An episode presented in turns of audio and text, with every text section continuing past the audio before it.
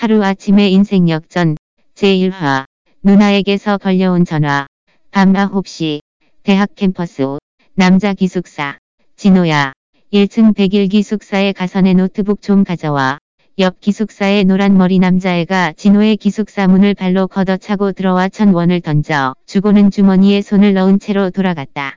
아 맞다. 진호야. 가는 김에 아래 슈퍼에서 물 좀 사와. 노란 머리 학생은 다시 오더니 이번에는 2천원을 던져줬다. 천원은 물값이 9천원은 진호의 심부름값이었다. 노란 머리. 너희 기숙사는 왜 자꾸 진호에게 심부름을 시키는 거야? 이렇게 사람 괴롭히는 게 어디 있냐? 진호랑 같은 기숙사인 친구가 더 이상 보기 힘들다는 듯이 차가운 얼굴로 물었다. 허.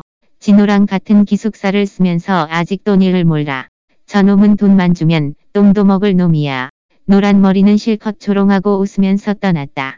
진호는 허리를 굽혀 바닥에 돈들을 주우며 마음속으로 생각했다. 이렇게 하면 나는 2천원을 번 거야. 만두새 계랑 김치 하나는 살 수 있겠어. 그럼 더 이상 굶지 않아도 돼. 진호야. 가지마. 너 돈 없으면 우리가 빌려줄게. 안 갚아도 돼. 기숙사 방장은 진호가 가여운 듯 말했다. 진호는 씁쓸하게 웃으며 머리를 흔들었다. 고마워. 방장. 말을 마치고 그는 몸을 돌려 걸어 나갔다. 같은 기숙사의 친구들은 그런 그의 뒷모습을 보며 가련하다는 듯이 고개를 저었다. 사실 진호도 다른 사람의 심부름 따위는 하고 싶지 않았다. 그도 다른 사람들처럼 즐겁게 대학 생활을 이어나가고 싶었다. 하지만 대학에 다닐 수 있는 것만 해도 감사해야 할 일이었다. 그는 찢어지게 가난했으니까. 비록 한 기숙사 친구들이 너무 잘 해줬지만 그럴수록 그는 그들의 도움을 받고 싶지 않았다. 그렇지 않으면 아무리 좋은 우정이라도 문제가 생기는 건 시간 문제니까. 진호에게 있어서 한 기숙사 친구들 외에 남은 건 아무것도 없었다. 진호야. 노란 머리가 그러는데 너 내려간다며. 이때 옆 기숙사에서 화려한 옷차림의 학생이 걸어 나왔다. 그의 이름은 허남, 노란 머리 기숙사의 기숙사장이었다.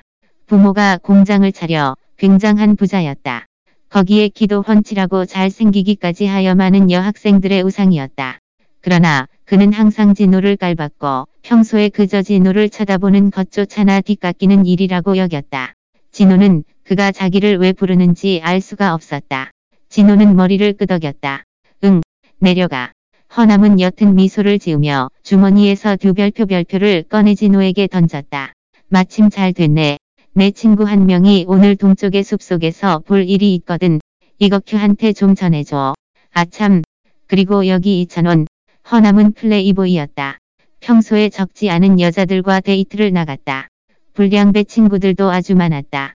그러나 진호는 깊이 생각하지 않았다. 자기는 그저 심부름 돈을 버는 처지니까. 물건을 받고 계단을 내려가려고 진호가 몸을 돌리는 순간 뒤쪽에서 허남에 들릴 듯 말 듯 한 웃음소리가 귀에 들어왔다. 진호는 건물에서 내려와 DLS를 전해주고 돌아오는 길에 노란 머리가 시킨 노트북과 컴퓨터를 해결할 생각이었다. 캠퍼스 밖의 숲에 대해 진호도 알고 있었다. 그곳은 유명한 데이트 장소였고 야외 잠자리 수용소라는 별칭도 있었다.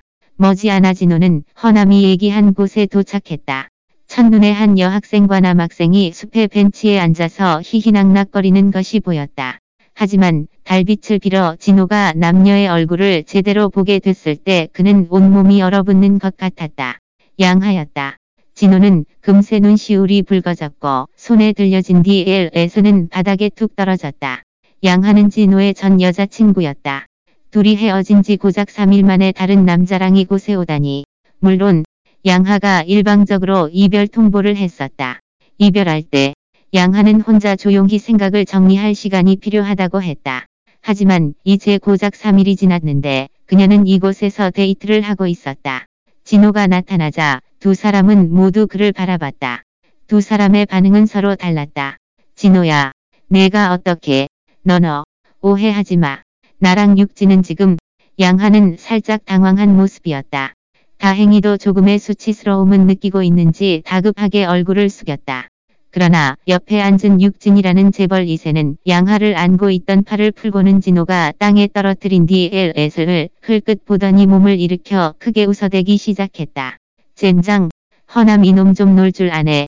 DLS 전해달라니까 너를 시킬 줄은 상상도 못했거든. 스릴 있네. 정말로 스릴 있어. 육진도 재벌 2세였고 허남의 불량한 친구 중 하나였다. 집에서 호프집을 여러 곳 차렸고 평소에 등교할 때도 BMW 새 시리즈를 타고 다녔다. 육진의 말을 듣자 진호는 주먹을 꽉 움켜쥐었다. 허남은 일부러 자신을 골탕 먹이려고 한 것이었다. 심지어 양하가 이별하자마자 바로 그의 친구인 육진과 만나게 된 때는 아마 허남의 영향이 없지 않아 있으리라. 양하야, 나도 내가 나 가난해서 싫어하는 거 아는데 그래도 이런 놈이랑 사귈 필요는 없잖아. 저놈이 얼마나 많은 여자들을 갈아탔는지 정말 모르는 거야. 진호가 분노에 차서 소리쳤다. 그는 이 여자애를 너무나 사랑했다. 가슴이 미어지도록 사랑했다. 양하도 진호가 훈계하는 것을 듣고 버럭 화를 냈다. 진호, 너 따위가 뭔데 나한테 이래라 저래라야. 나 너랑 헤어졌어. 내가 누구랑 사귀든 말든 너 같은 거지 새끼가 웬 참견이야.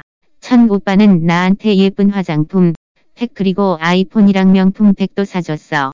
넌 이런 것 해줄 수 있어. 그리고 양하도 화를 참을 수 없었다. 바닥에 떨어진 DLS를 보고 말했다. 너 일부러 나엿 먹이려고 그런 거지. 꺼져. 짝. 말이 끝나고 양하는 진호의 뺨을 때렸다. 육지는 더 활짝 웃었다. 하하. 양하야.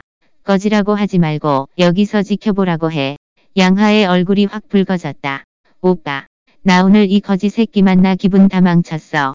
말이 끝나고 그녀는 육진에게서 빠져나왔다. 진호는 어떻게 그곳에서 걸어 나왔는지 알 수 없었다. 머릿속이 새하였다. 돈. 결국 다진호가 돈이 없기 때문이었다. 하하하하. 기숙사 문 앞에 도착했을 때 야진호는 복도를 애워싼 같은 반 친구들의 웃음소리에 정신이 퍼뜩 들었다. 부잣집 도련님 허남은 한쪽에서 배를 끌어안고 웃고 있었다. 그가 모든 반 친구들에게 이 일을 말한 게 틀림없었다. 하하. 진호야. 방금 DLS 전해줄 때 뭐 본 거 없어. 노란 머리가 웃으며 말했다. 젠장. 양하가 몸매도 좋고 얼굴도 예쁘잖아. 어쩌면 그곳에 도착했을 때 육진 그 녀석 참지 못하고 이미 시작했을 수도 있어. 허남은 사악하게 웃었다. 진호는 주먹을 꽉 쥐고 눈시울이 붉어졌다. 그는 허남을 죽여버리고 싶었다. 허남도 죽이고 자신도 죽고 싶었다. 왜, 왜 나한테 이러는 거야. 진호가 분노에 차서 울부짖었다. 허남이 큰 소리로 웃었다. 어이 어이, 여기 좀 봐. 거지 새끼가 화낸다. 나 지금 너무 무서운데, 사실대로 말해줄까. 이 거지 새끼야. 이 반에서 제일 한심한 놈이 너야. 분수도 모르는 놈이. 양하 같은 미인이 너랑 사귀는 건 낭비야. 차라리 내 친구가 며칠 데리고 노는 게 아참, 너 아직 모르지. 너 양하를 1년 동안 쫓아다녔잖아. 근데 내 친구 육진이가 큐카톡 추가하는데 반 시간 걸렸어. 하하하. 모든 사람들이 웃고 있었다. 진호의 자존심 따위는 아무도 걱정하지 않았다. 이 개새끼야. 진호는 허남에게 덮쳐들었다. 그러나 그에게 돌아온 것은 허남과 그의 친구들의 구타였다. 결국 진호는 그의 기숙사 친구들에 의해 기숙사로 끌려갔다. 진호는 침대에 누워 이불 속에서 주체할 수 없이 흐느꼈다. 왜? 저 새끼들은 왜 다들 나를 괴롭히는 거야? 내 존엄을 짓밟는 거야? 왜? 그냥 단지 내가 가난하다는 이유로 전애들 눈에는 인간도 아닌 거냐고. 진호는 괴로움에 몸부림치며 자신의 머리를 쥐어뜯었다. 양하와의 과거가 눈앞에 보이듯 생생했다. 얼마나 울었을까. 울다가 이불 속에 웅크린 채 잠이 들었다. 어쩌면 이 어둠 속의 고요한 밤만이 그에게 있어서는 가장 평화로운 순간일지도 모른다. 이튿날 아침 일어났을 때 기숙사에는 아무도 없었다. 진호는 알고 있었다. 기숙사장이 그를 깨우고 싶어 하지 않았다는 것을 어젯밤의 일을 생각하면 기숙사에 있는 것이 교실에 가는 것보다 100배 나을 것이다. 그러나 그가 핸드폰을 집어 들자마는 메시지와 부재중 통화가 눈에 들어왔다. 진호를 놀라게 한 것은 그 전화들이 모두 해외에서 걸려온 것이었다. 그리고 은행카드 계좌 이체 메시지도 하나 있었다. 한국은행 19년 마지막 자리수 107계좌의 잔액은 20, 0000, 5천, 00원. 이 숫자를 보고 진호의 머릿속이 하얘졌다. 어 아니 벙벙했다. 20억. 누가 나한테 20억을 보낸 걸까? 진호는 재빠르게 은행에 전화를 걸어 확인했다. 사실이 미 확인된 뒤 더욱더 말문이 막혔다. 바로 이때 전화가 다시 울렸다. 여전히 해외에서 걸려온 전화였다. 진호는 바로 전화를 받았다. 호야, 돈 받았어. 나 누나야. 전화기 너머로 익숙한 목소리가 들려왔다. 누나, 이게 대체 무슨 일이야? 누나 아빠 엄마랑 해외에서 힘들게 돈 벌고 있잖아. 어디서 이렇게 많은 돈이 생긴 거야. 진호는 심장이 입 밖으로 튀어나올 것 같았다.